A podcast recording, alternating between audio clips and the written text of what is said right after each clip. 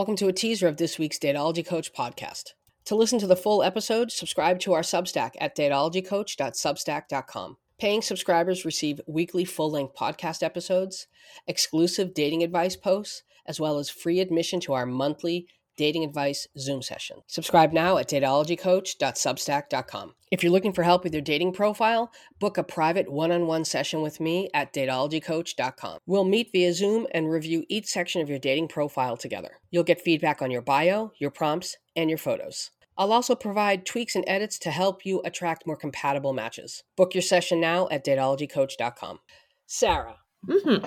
we're going to revisit a story from, I believe it was 2019. Okay.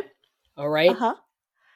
And the title of this story, and it's a spooky story, so we want to kick off with something kind of spooky and Halloweeny. Yes.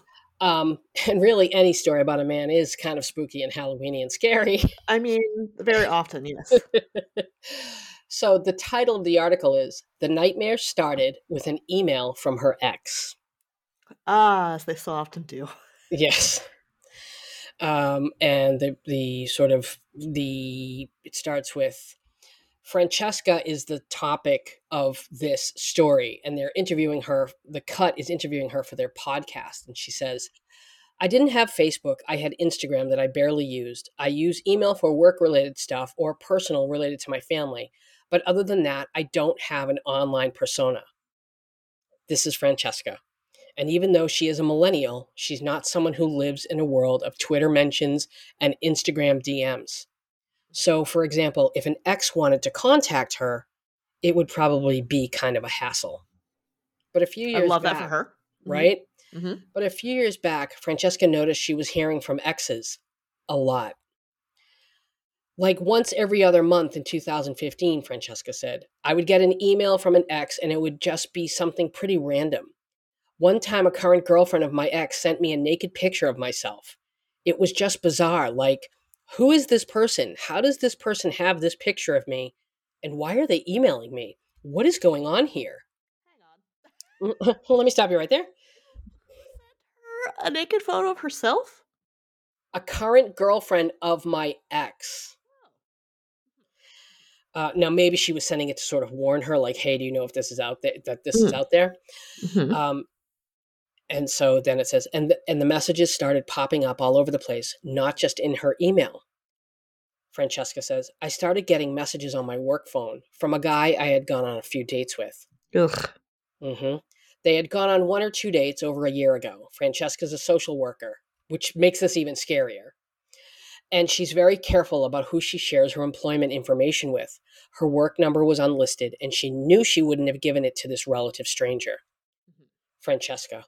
And now he somehow got ac- gotten access to my work cell phone number, and he was sending me messages that were like, "I'm walking by your house," and so I was really scared for my safety because I thought there was a stranger out there, essentially, who was trying to come after me.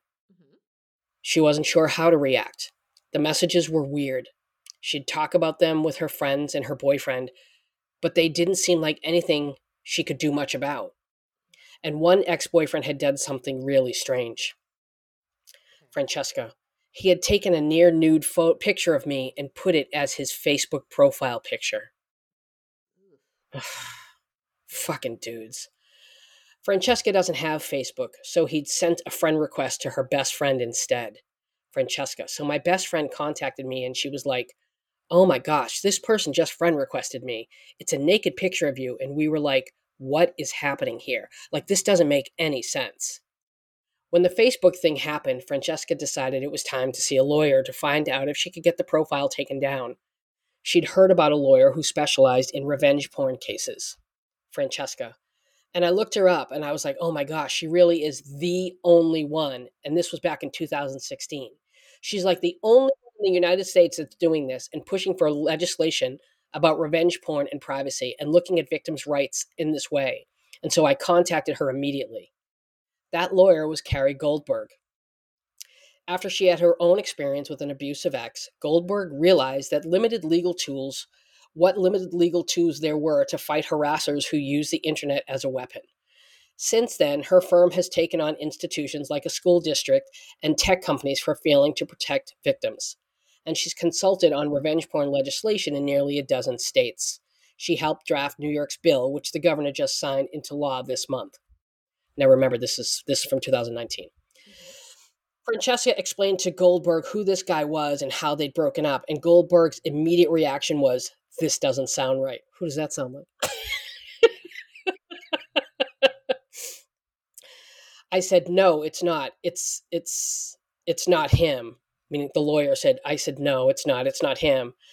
And some and some the the interviewer said, "What made you say that?" And and the lawyer says, "Because it didn't fit the pattern."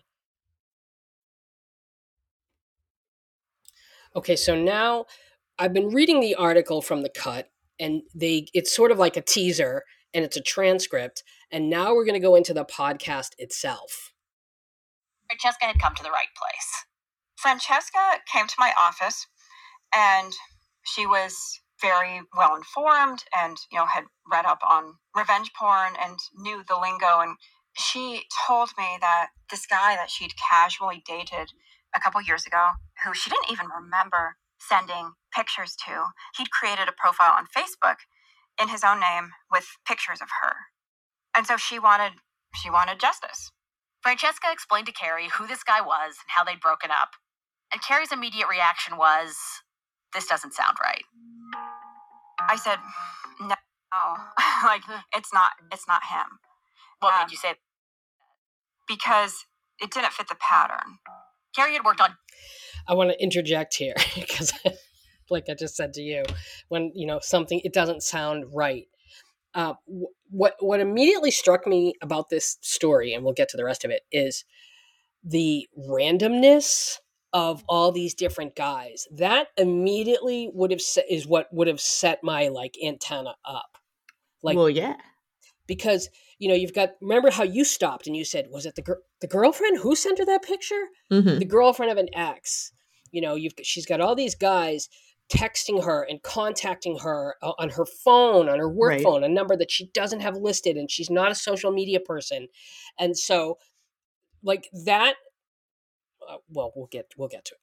Uh, so that right there like the randomness of who was contacting her was what immediately just gave me pause It doesn't make any sense. doesn't make any sense dozens of revenge porn cases by the time she met Francesca. And the offenders she dealt with were pretty predictable. Her office basically had a checklist for this kind of thing. This was not somebody that she had had a messy breakup with.